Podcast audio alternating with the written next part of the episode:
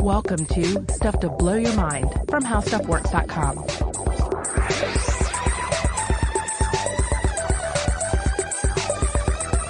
Hey, welcome to Stuff to Blow Your Mind. My name is Robert Lamb. And I'm Joe McCormick, and today we've got a very special episode for y'all out there. We are doing a partnership with National Geographic. Yeah.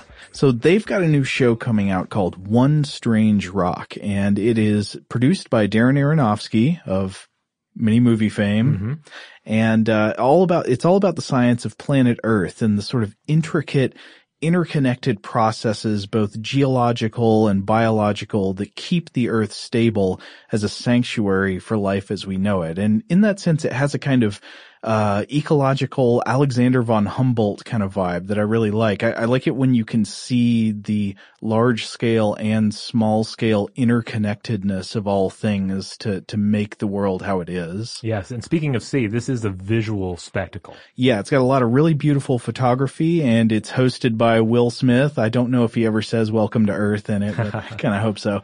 Uh, and it, it tells stories through the experiences of a large cast of real life astronauts who are the only humans humans ever to venture beyond the shield that protects us from the universe at large. And so because of our partnership with National Geographic for this episode, we got an opportunity to talk to one of the astronauts on the show, Dr. Jeff Hoffman, who flew five space shuttle missions, including a Hubble Space Telescope repair mission. And this was a great interview. We're just delighted to share it with everybody. Yeah, Dr. Hoffman is very knowledgeable from multiple vantage points about the thing that we're going to be focusing on today, which is the radiation risk from space and how Earth protects us. And he's knowledgeable in a couple of different domains because he's done high energy astrophysics and knows all about the radiation environment of our solar system and the universe at large. But he also has direct experience of what it's like to be an astronaut out yeah. in space to sort of go beyond our protective barriers. And that kind of perspective is kind of hard to come by because I would say one thing it's really easy to lose sight of in your day-to-day life when you're reading about politics or playing with your dog or making some dinner is that your body is made of molecules. And in order for molecules in your body to do what they do, they have to remain what they are. And most of the time, the internal chemistry of our bodies is pretty stable, right? But we have to recognize that the chemical stability of our bodies is an enormous and unique privilege provided to us by virtue of the fact that we live on planet Earth. Yeah, and this we get into um, a, a, truth that we touch on uh, quite a bit on the show, and that is that Earth is just the right planet. Yeah. For life as we know it. Kind of unsurprising, of mm-hmm. course, being creatures that evolved on planet Earth, that planet Earth is just the right planet for us. But despite realizing the kind of anthropic obviousness of that fact, it is still a, a kind of strange and comforting feeling well, wait a minute. Is it comforting or is it discomforting? The fact that m- most of the universe is going to be so hostile to us, so unbelievably hostile, so incredibly violent that it's just impossible to even consider. And I'm not even talking about the vaporizing heat of stars or the cold, airless void of deep space. I'm talking about the fact that the universe is an acid bath of killer radiation including ionizing radiation, which often takes the form of these high energy charged particles that blast through animal bodies, damaging and changing the molecules within them as they go along, and even changing the DNA of our cells, altering the blueprints for cell replication and bringing about tissue damage, sterility, and cancer. And so that body integrity and chemical stability we so take for granted to keep living is only possible because of the planet we inhabit, which shields us from being blasted by the sun nearby and by the galaxy at large. Yeah, it's it's interesting to think about this that we we are creatures of the shallows. Yeah. So uh, life as we know it essentially thrives in a tide pool protected from the full onslaught of wind and wave. Mm-hmm. You know, if you've ever been to a uh, to a number of beach uh, environments, you've seen those areas, right, where um, where, where the, the, waves are crashing, but there but but there's this pool, this uh, this area of calm water that is protected from all of that. Yeah, and that's where uh, a lot of life can thrive that otherwise would not be be able to bear the hostilities beyond the rocks. Exactly. And it actually uh, reminds me of this uh, quote by John Steinbeck, uh, and and uh, he's not directly talking about what we're talking about here, uh, but the the comparison is is just beautiful. He uh, he wrote the knowledge that all things are one thing, and that one thing is all things: plankton, a shimmering phosphorescence on the sea, and the spinning planets, and an expanding universe, all bound together by the elastic string of time it is advisable to look from the tide pool to the stars and then back to the tide pool again. Yeah, our Earth is protected, not from wind and waves, but from the full blast of solar and cosmic radiation. Instead of rocky seawalls, we're protected by a robust atmosphere and most importantly, the magnetosphere. Yeah, the interesting other side to the fact we've got this kind of connected consciousness that we're aware of. Like, there is no real division between the earth and the heavens. They're just uh, different places. The only real mm-hmm. division is distance. And so all the universe really is connected and does have a common origin in the Big Bang. But at the same time, that connectedness we use the word connected in such a, a, happy way. It's like nice to be connected to things. Mm-hmm. But you could also think about that as extreme vulnerability. Yes. Like you are right next door to everything in the universe that would crush and annihilate you.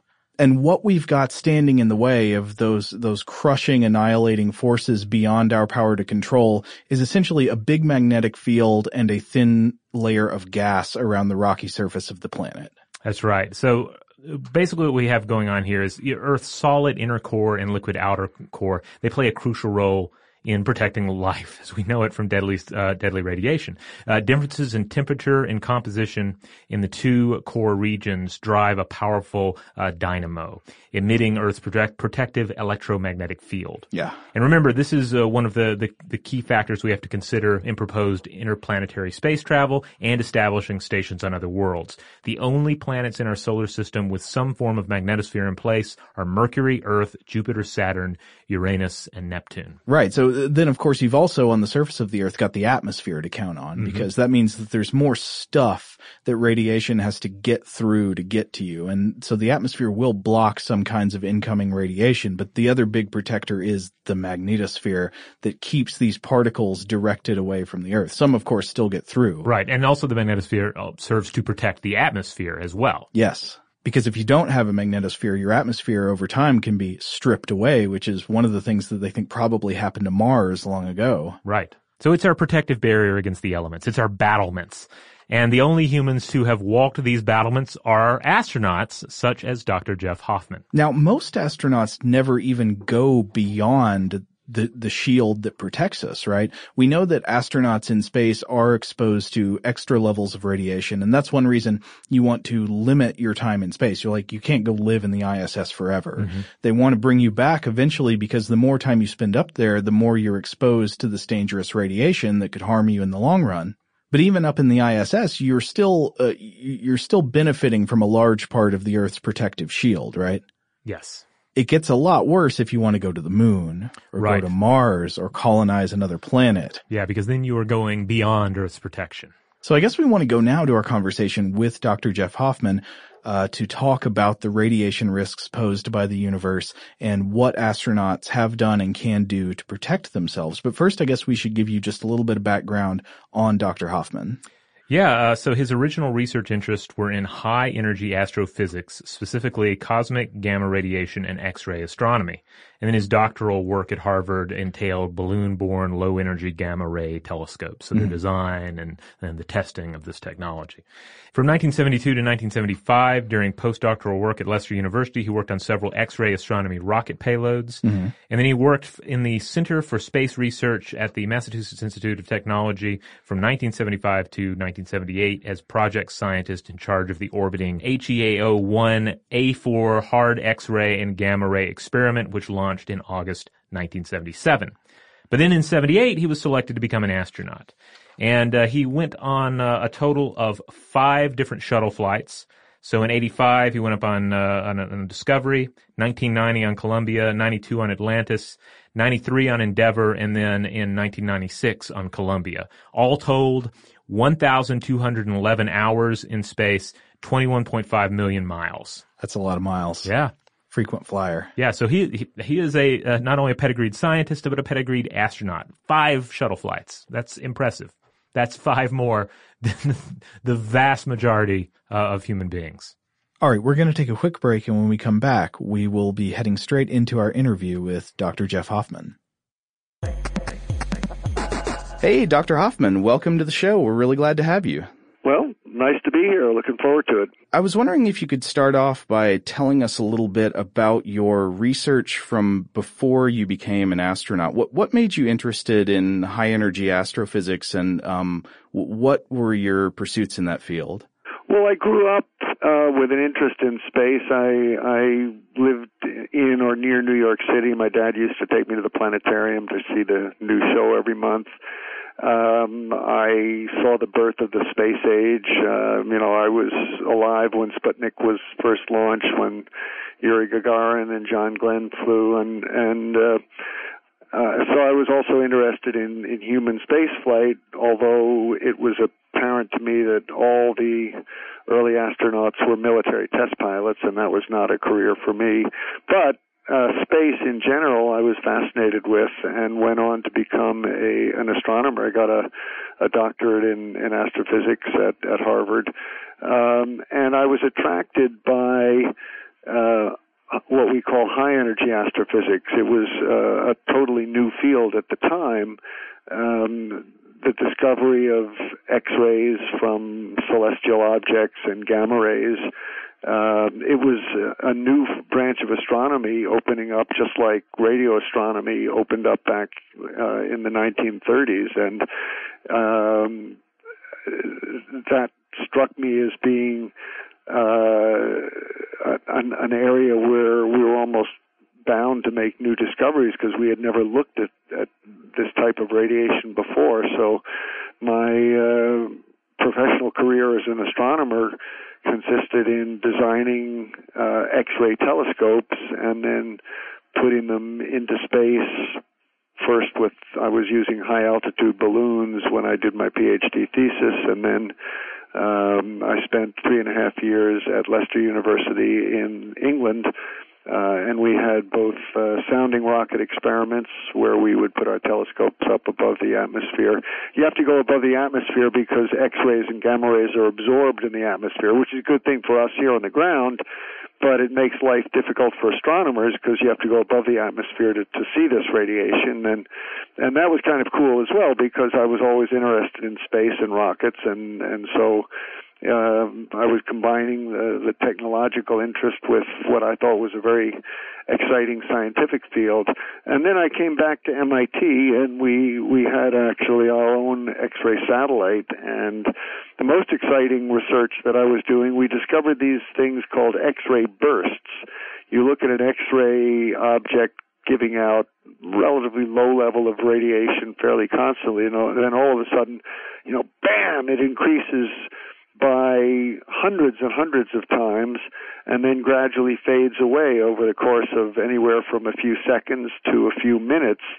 And we we discovered lots of these and uh, this was a completely new phenomena and that was probably the most exciting thing that I did scientifically was uh, finally figure out what was what was causing these. It was actually uh, neutron stars um, orbiting around regular stars, and um, the gravitation of the neutron star was such that it would suck hydrogen off the regular star, and the hydrogen would accumulate in a layer on the surface of the neutron star, and then eventually the whole thing would uh, detonate in a, in a huge thermonuclear explosion. So what we were looking at were hydrogen bombs, you know, 10 miles in diameter. Uh, you know, pretty spectacular stuff. So that was really exciting, and I was all set for a uh, you know career as a, an astronomer. And uh, but it, that was now in the mid to late 70s when NASA was getting ready to fly what was then the brand new space shuttle. And uh, neat thing about the space shuttle, from my point of view, was that it had a crew of seven, but they only needed two pilots. The pilots were still going to be military test pilots, but it really opened things up for engineers, scientists, and medical doctors. And when NASA put out a call for um, for astronauts for the space shuttle and and indicated that yes, they really did want scientists and engineers and and doctors. Um, I thought, well, I'll apply, and I was lucky enough to get selected the first time around. So that basically was the end of my career in astronomy research. Um, I had a, uh, you know, I'd say it was quite successful, and and had I not been selected, I hope I would have had a good career as a research astrophysicist. But uh, getting selected by NASA as an astronaut certainly changed my life. Interesting. Uh, before we ask you about a little bit of your spaceflight experience, I just wonder, does research into high energy astrophysics, like if you're looking at neutron stars and bursts of X-rays and gamma rays and stuff in the universe, does that change the way you feel about the sky when you look up at it? And most people look up and see twinkling stars and uh, it feels kind of nice and cool and calm. Do you do you envision the universe emotionally as one full of radiation and danger and high energy? Oh, absolutely. I mean, uh, you know, when you look up just a simple look up at the stars, everything looks pretty constant and unvarying and when you uh, realize that there's things exploding and going off all over the place, there's tremendous areas of high gravitation, high magnetic fields, charged particles. Uh, yeah, the universe is a pretty violent place, um, and uh, you don't see it with your naked eye. But um, modern astronomy has has opened this up to us. Uh, Dr. Hoffman, can you uh, tell us uh, about some of your, your space flight experience? Uh, what was the, the Hubble service mission like? Well, let me let me start a little bit further back with my first space flight because um, that, of course, for any astronaut is is an exciting moment when you get the call from management and they say, "Oh, you've been you you got an assignment to your first space flight." Um, we were supposed to take up two satellites and put them into orbit. In other words, pop them out of the cargo bay of the shuttle, which was what the shuttle was doing in the early days. Uh, and then come home. It was going to be a short, relatively short mission, four days or so. Um, and as it turned out, the second of the two satellites that we popped out of the shuttle didn't turn on. Uh, you know, had nothing to do with us. All, all we were supposed to do was was get it out of the shuttle into orbit. But uh, when when we reported that it did not seem to have activated, NASA went into a you know big study mode and they figured out the there was only one single point failure that we could possibly do something about. There was a little switch on the outside of the satellite that maybe had gotten stuck. And so they scheduled for the first time in NASA history an unplanned spacewalk where my partner and I went out. Uh, see, I had been trained to use spacesuits, but we weren't planning to do a spacewalk on my first flight. Uh, but they sent us out to fix it. And um, so that was a uh, totally unexpected, uh, incredible experience, you know, getting to go out and, and do a spacewalk, which uh, you know, all astronauts would like to to go out. It's the most intimate experience that you can have of being in space is actually putting on a spacesuit and going out of the uh, airlock, and and it's you know kind of you face to face with the rest of the universe. It's it's an incredible experience, and and we did a good job, and and so um, I got identified as as somebody who was good at spacewalking and I worked on a lot of advanced spacesuit development and various things. And then when it came time to select a crew to go up and uh, try to repair the Hubble telescope and of course nowadays people who weren't alive at the time when Hubble was put in orbit don't don't really appreciate what a disaster it was for NASA. I mean this billion and a half dollar telescope, which had been launched with great expectations about how it was going to revolutionize our view of the universe, and then to find out that it couldn't focus properly. I mean, how could NASA make a huge mistake like that? Was what everybody was was asking, and and it was absolutely critical. I mean, as I say, people don't remember what a disaster it was, but NASA and Hubble were the joke of late night comedians. Uh, Hubble was denounced in the halls of the U.S. Congress as a techno turkey.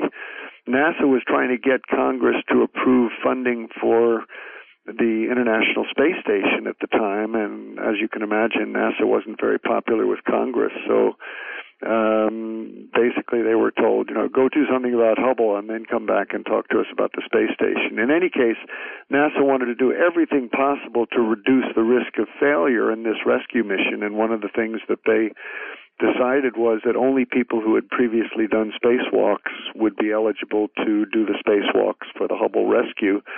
And um, because of this unplanned spacewalk that I did way back on my first flight, um, and I had had two subsequent flights since then, so Hubble for me was my fourth flight, and I had my Spacewalkers Union card, so I, I was fortunate enough to be on the crew, and that was certainly of all the things I did as an astronaut, the one with the most lasting impact was obviously rescuing Hubble and turning it from basically NASA's worst disaster um, scientifically to its most successful and productive scientific mission ever. So it was a and and of course as a former astronomer as well as being an astronaut being able to put my two hands on the Hubble telescope up in orbit was I mean it was the thrill of a lifetime. And we fixed it.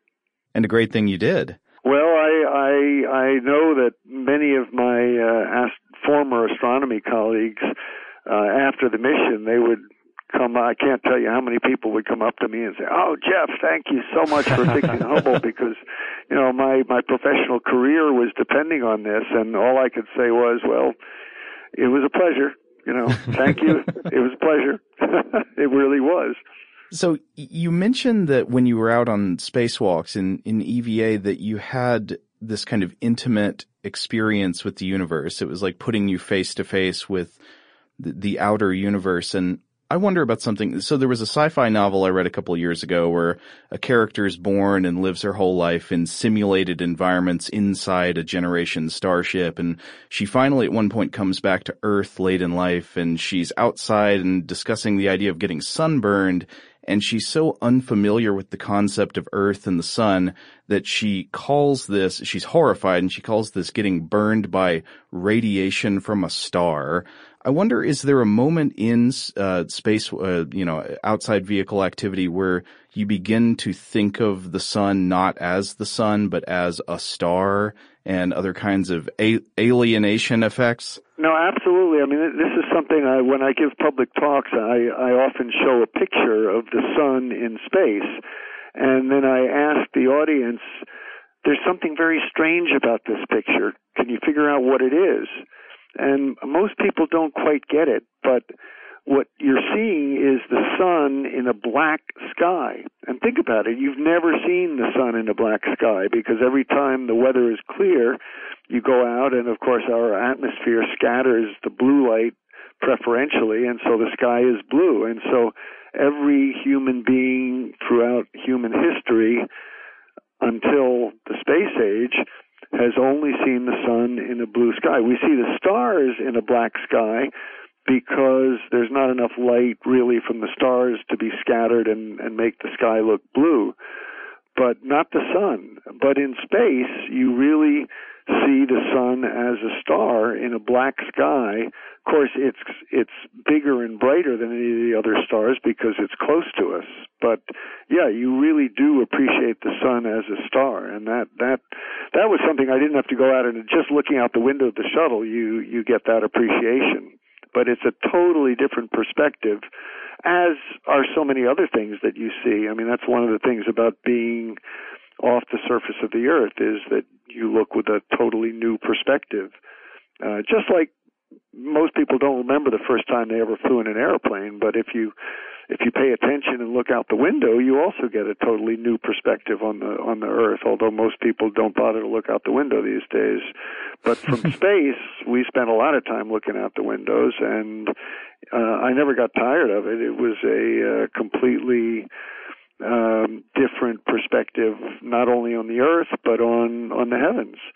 It was great flying during the nighttime. You know, we'd start, we'd enter darkness in the northern hemisphere, and you could look up and see all the familiar northern constellations, the Cygnus, the Swan, which is the Northern Cross, and then 15 minutes later, you'd be in the southern hemisphere and see Alpha Centauri and the Southern Cross and that's something else that you never do when you're on the surface of the earth is to see the northern and the southern skies at the uh, you know within a half hour of one another. Would you describe this as the as being akin to the the overview effect? Well, the overview effect, um, maybe some of the, the listeners don't aren't familiar with that, but it, it was uh, coined uh, by Frank White. He's an author who thought a lot about. Uh, I, I guess he had this kind of uh, inspiration during an air, airplane flight when he was looking at the ground and and feeling a little bit removed from the earth, but uh, he then he started thinking about you know what what must it be like for the astronauts. So he came down to Houston, and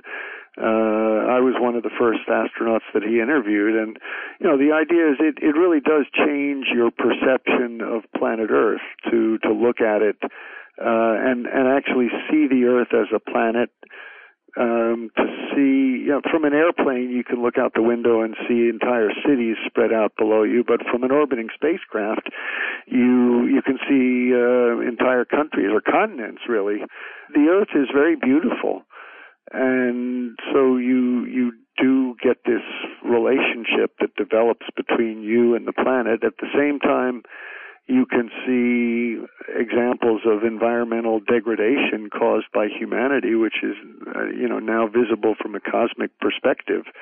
And that's pretty scary.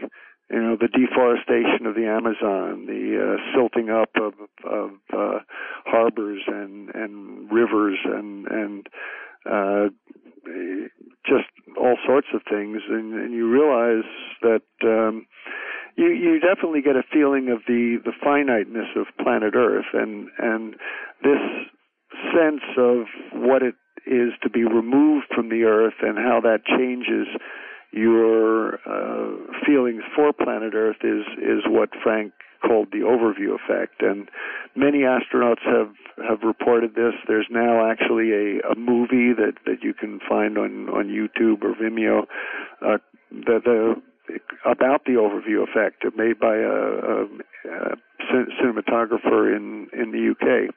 Uh, interviews with a lot of different astronauts, myself included.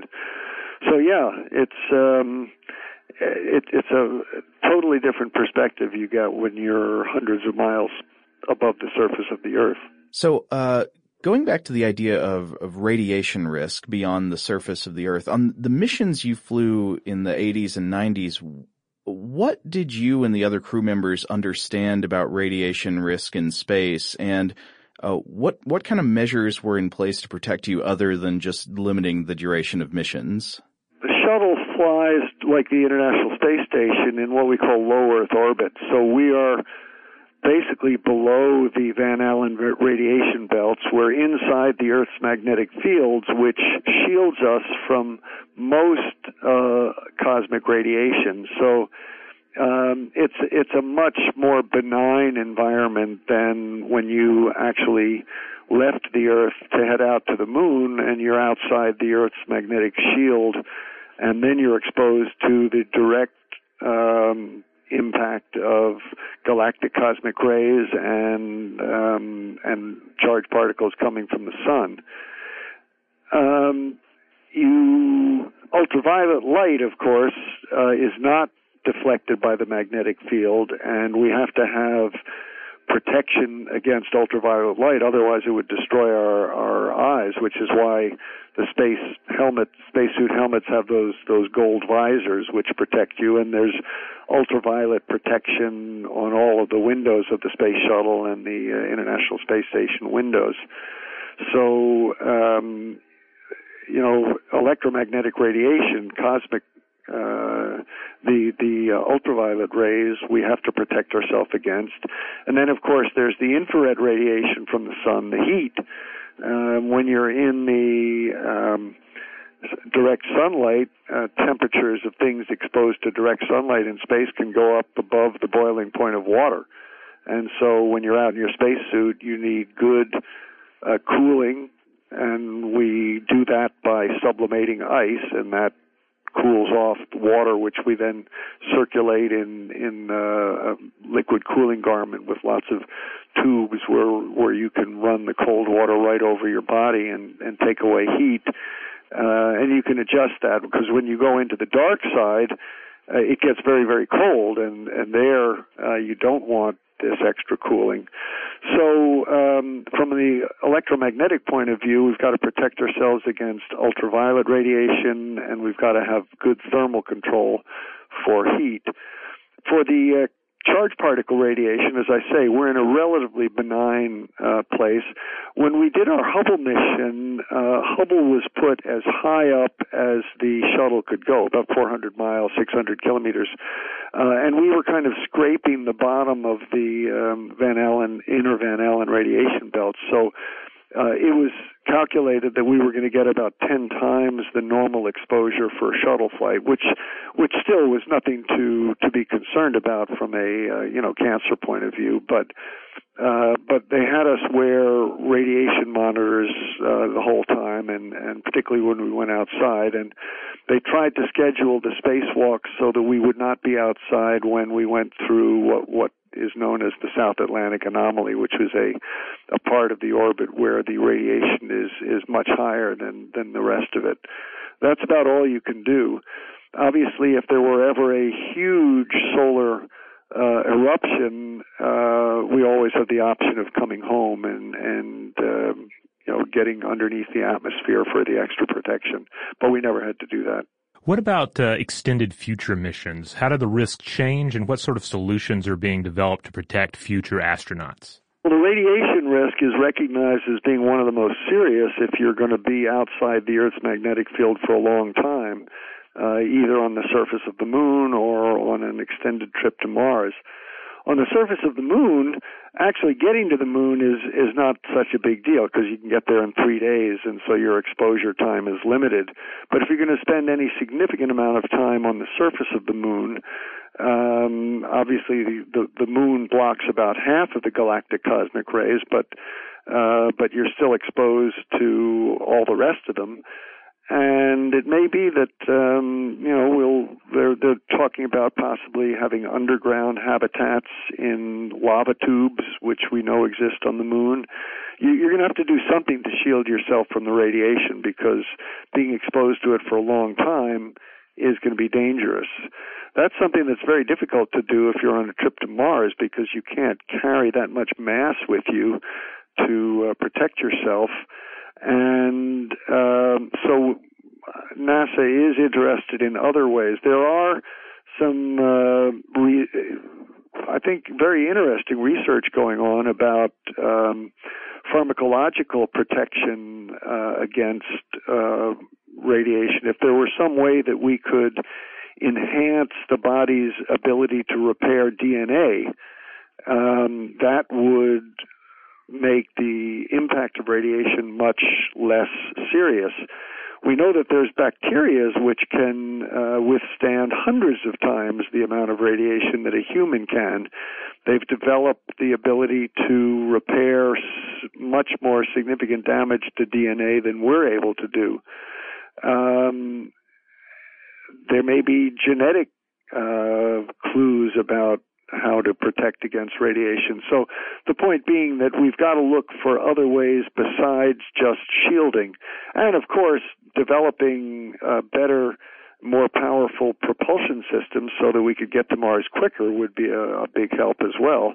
Not just from a radiation point of view, but logistically, you know, you've got to carry everything you need. Uh, you can't get resupplied once you're on your way to Mars. So all the food, the medical equipment, the uh, spare parts, everything. The quicker you can get there, the better. So there's a lot of uh, ways that that we're looking at that will make long duration space flight outside the Earth's magnetic field safer. But uh, most of these things are still works in progress. Right now, we, we don't have those solutions available.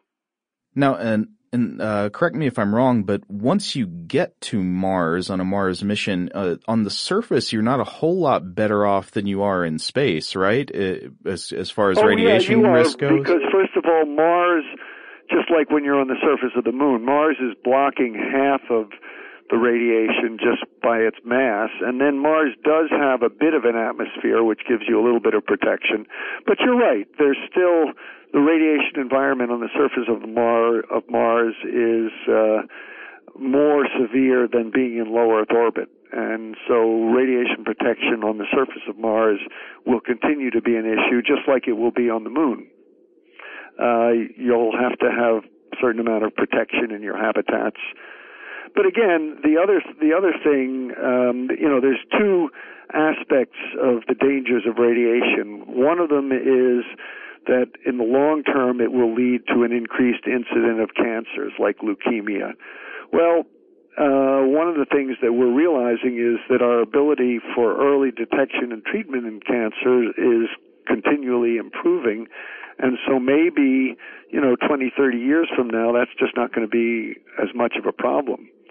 The other uh, potential problem from radiation are acute impacts. There, there have been some experiments that have shown a potential loss of cognitive capability for rats when they're exposed to radiation. Um, you certainly would not like to get to Mars and find out that your IQ is decreased by 20 points. Um, there are potential uh, effects of acute effects of radiation on the circulatory system, on the nervous system, and that's an area of uh, very active research now.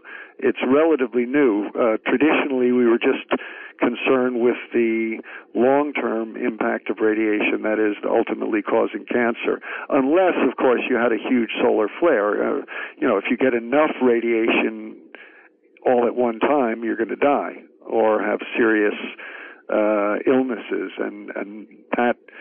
Uh, you know, we we would like not to be in space when they have a huge solar flare, but you know, statistically, those don't happen very often, and so far we've been lucky.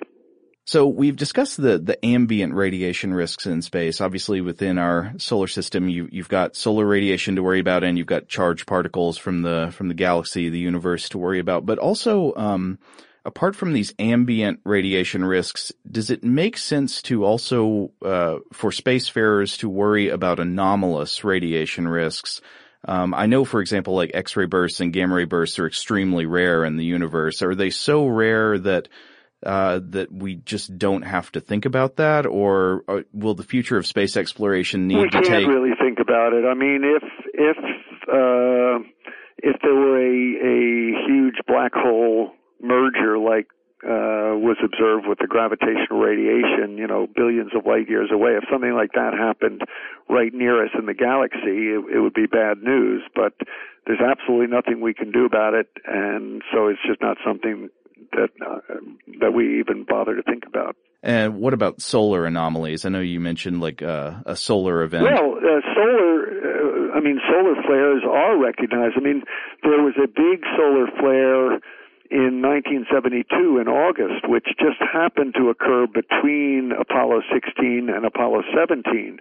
Had it occurred when astronauts were on the lunar surface, there's been a lot of discussion of whether it would, would have been fatal or whether it would have just been very bad for them, but it, it would have been a very serious effect. But that solar flare in 1972 was not nearly the strongest solar flare that's ever existed. I mean, there was the Carrington event back in the mid 19th century, which was so powerful. Of course, that was we didn't have satellites, we didn't have electronics going, they, but they did have telegraph lines.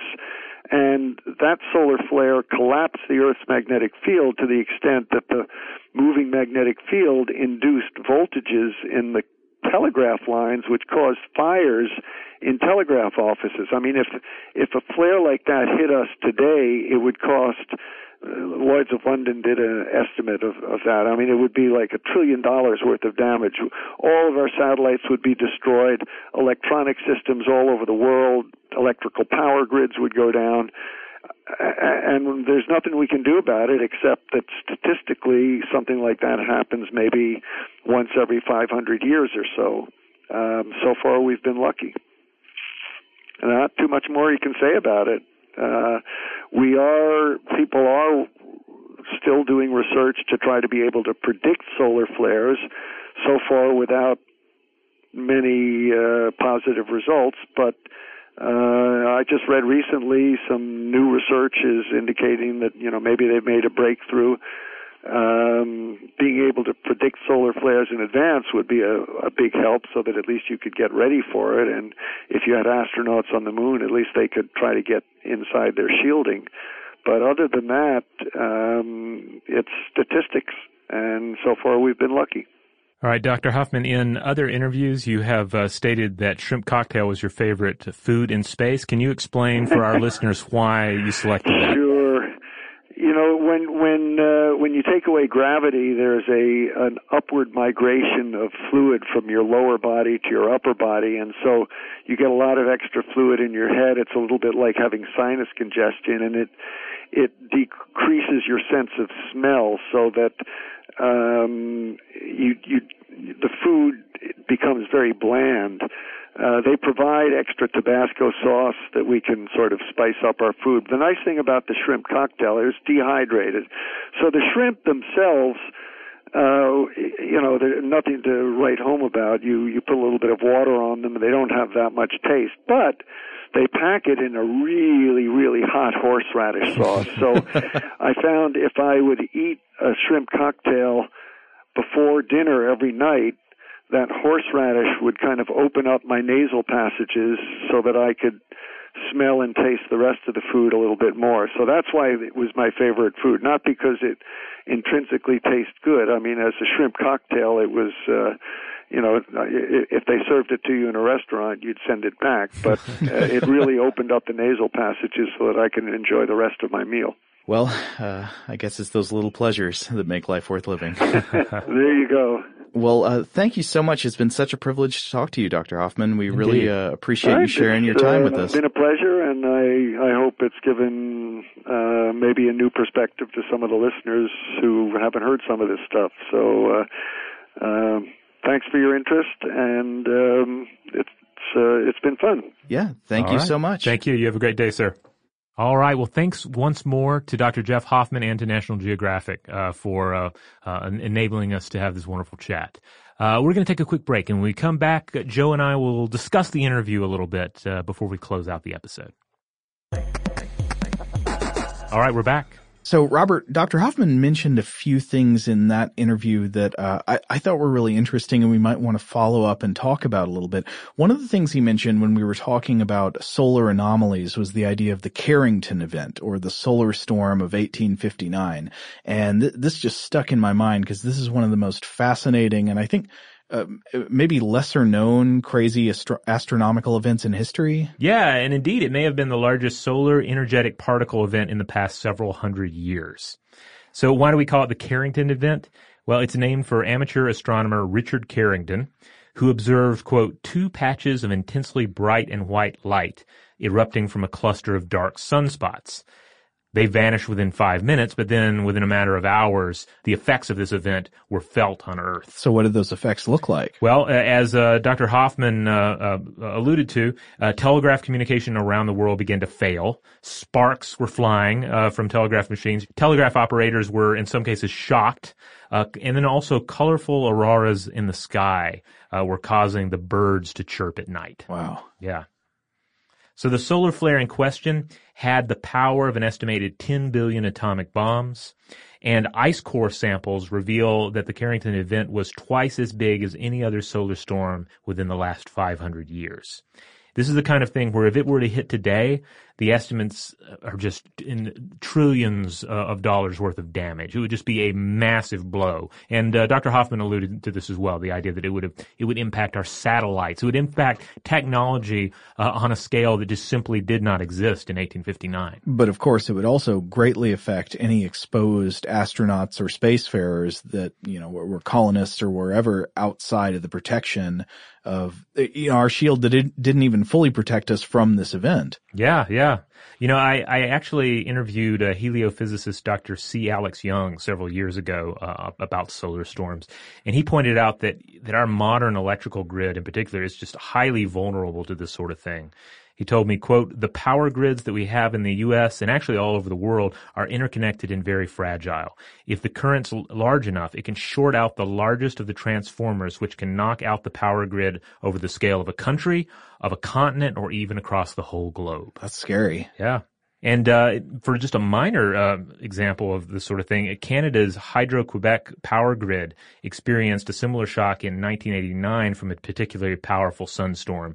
And this caused the grid to go down for over nine hours, resulting in revenue losses estimated in the, the hundreds of millions of dollars. And that was just the small potatoes compared to something like the Carrington event. Yeah, with our earthbound minds, it's impossible for us to grasp the real power and magnitude of solar events. Like if you've never seen one of those pictures of the earth superimposed to scale against a solar prominence, it's it's amazing. Solar prominences are these events where this monstrous loop of plasma erupts out of the photosphere, which is the apparent surface of the sun, and then it curves through the sun's corona guided by solar magnetic fields. And this is not even really the core of the sun itself. It's just an event. It's like weather. It's a, it's an event on the surface of the sun, but this event itself is tens of times bigger than the entire planet Earth. And you see one of these pictures when you look at it, the vulnerability and tininess of human scale projects becomes absurdly apparent.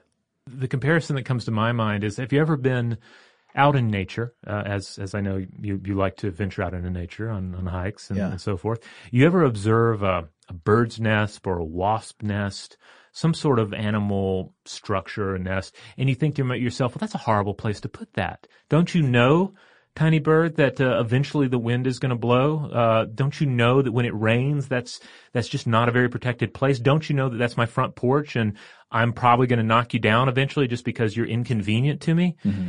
And then when you think about everything that that that is life on Earth, and then everything that humans have built, and you think of the vulnerability uh, that is intrinsic in all of that, uh, uh we're really no different from uh, from any uh, wasp that decides to build its nest on the bottom of a porch swing. On a geologic or cosmic timescale, our projects are so hilariously short-sighted. Mm-hmm. But then again, that, that's just how we're built, right? I mean, it's, it's very difficult for us to seriously focus on a project that we think will take place over, say, a hundred thousand years or even a million years. Yeah, totally. We're just, we, we are short-sighted as a species. That's what we've evolved to be.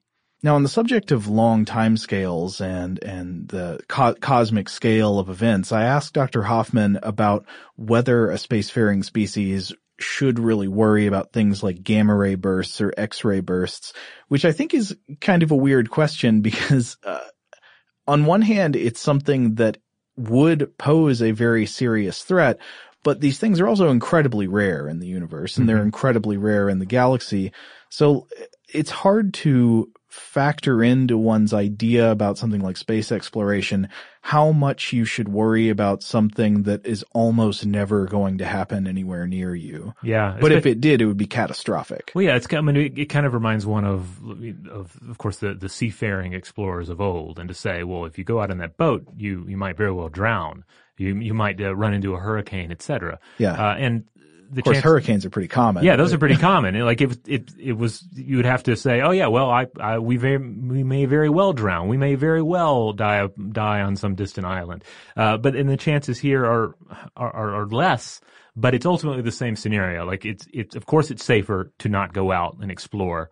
It's certainly in the short term. But are are we the type of species that is going to do that? Course, then again, if there were a nearby gamma ray burst, as unlikely as that is, that would be bad even if we were on Earth. Yeah, yeah. So these, in particular, like so, these gamma ray bursts uh, are emitted by powerful supernova that are dubbed hypernova, and you can think of these as it's just like the energy shrapnel from a Titanic exploding star. And uh, you know, e- even though they are rare, the radiation killing zone for an exploding hyperstar has been estimated to be around six thousand light years across compared to a normal star's 30 light year kill zone.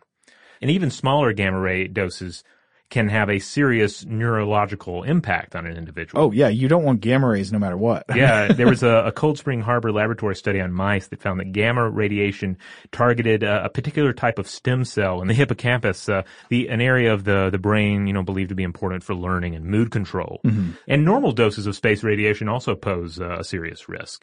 In a separate experiment, the NASA Space Radiation Laboratory dosed mice with radiation equal to the amount an astronaut might receive on a three three-year voyage to Mars. And scientists discovered significant damage to hippocampus stem cells responsible for repopulating the brain with new cells. So without proper radiation shielding, lengthy space exploration might be a recipe for the kind of uh, like cognitive and emotional breakdown that uh, Dr. Hoffman alluded to. The idea that you would have your astronauts arrive at their destination uh, with reduced cognitive abilities, and this is exactly the time when uh, presumably all the hard work is right in front of them. They're going to have to um, uh, land on the planet and be planetary explorers, uh, but have to do so with a reduced um, with reduced brain power. Yeah, it's a daunting problem. Now, of course, in all of this discussion, we don't want to give the impression of discouraging space exploration or anything like that. No, no, no.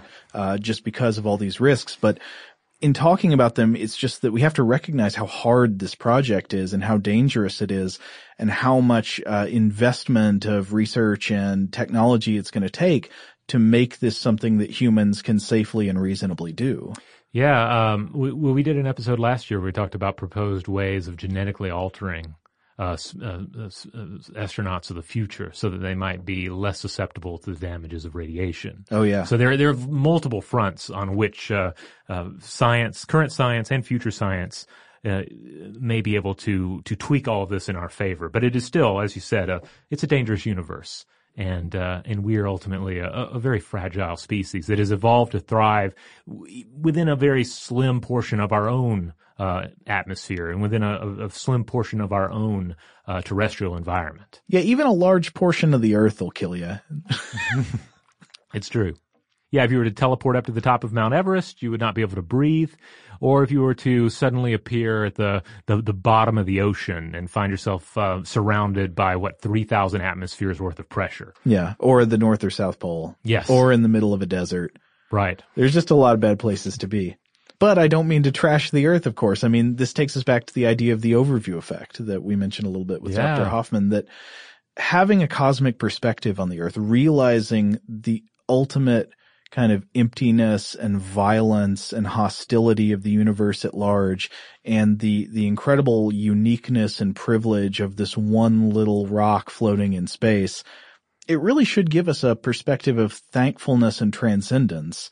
Uh, something that makes the, the petty human squabbles kind of fade away into non-importance. Indeed.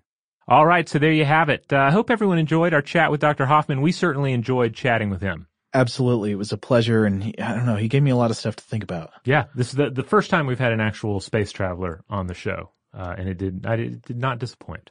Maybe it won't be the last time. Yeah. Who knows?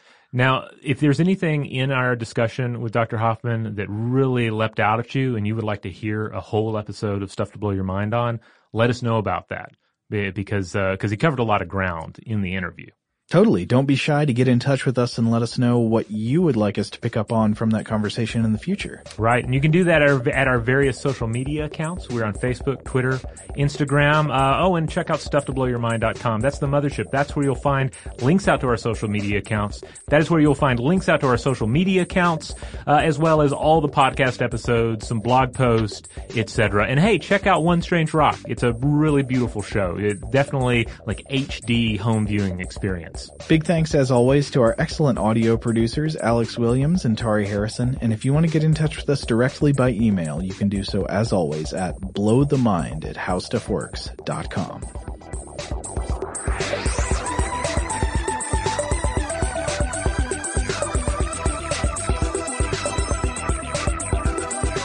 For more on this and thousands of other topics, visit howstuffworks.com.